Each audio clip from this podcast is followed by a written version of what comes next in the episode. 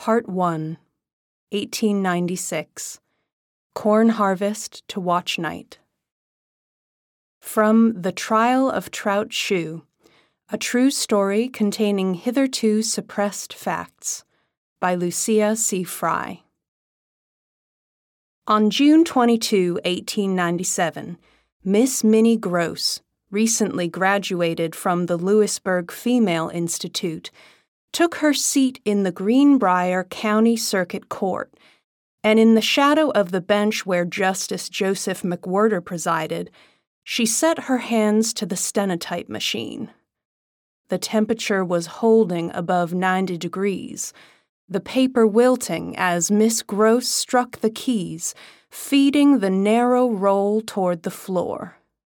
Upon this cream pulp was the court's official record the only evidence that the jury would be allowed to consider in the trial of Trout Shue for the murder of his wife, Zona Heaster Shue. This transcript was to make no mention of Mary Jane Heaster, mother of the victim, who rose from her seat in hatless dishevelment as the defendant took the stand.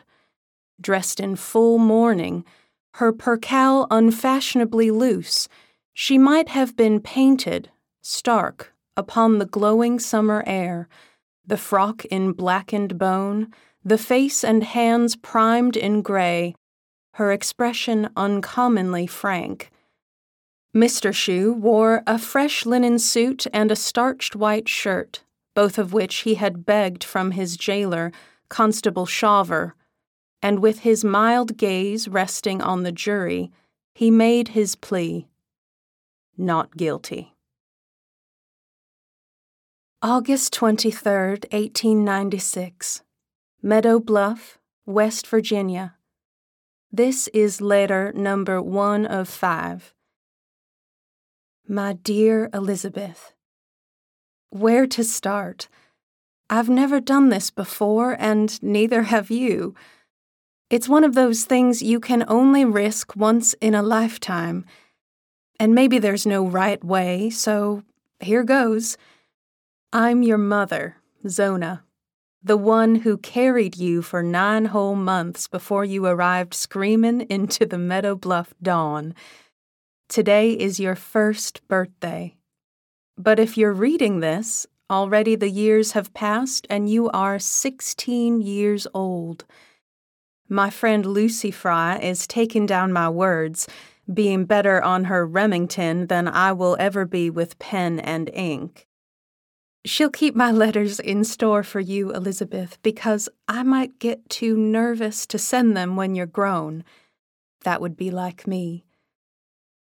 You've no doubt become a fine young woman of great accomplishment, a Virginian wearing the fashions of the 20th century Strange to say that if you open this letter in 1911, I won't be too much younger than your Grandma Mary Jane. Right now, I'm a score and four, and when I last saw you, you were smaller than I thought a human being could be. Moments into your life, gum in the air like all creatures do when they're fresh from the darkness.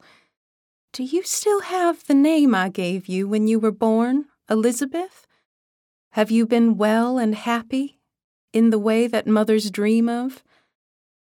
I owe you this letter now that you're grown, because there must be at least one thing you want to ask me. Why did I give you up? Well, if you're ready for the answer, I will set it down. The way that it happened, you and me were separated all of a sudden we were over at the Harfords' farm, Bessie and Armstead's place, staying in gentle Ruth's old room, Lord rest her soul. Four months I lay in bed gazing out over Miller Mountain, the boys looking just as small and black as click beetles where they worked the faraway fields. I was hiding, Beth, if I may call you by that sweet name, from everyone.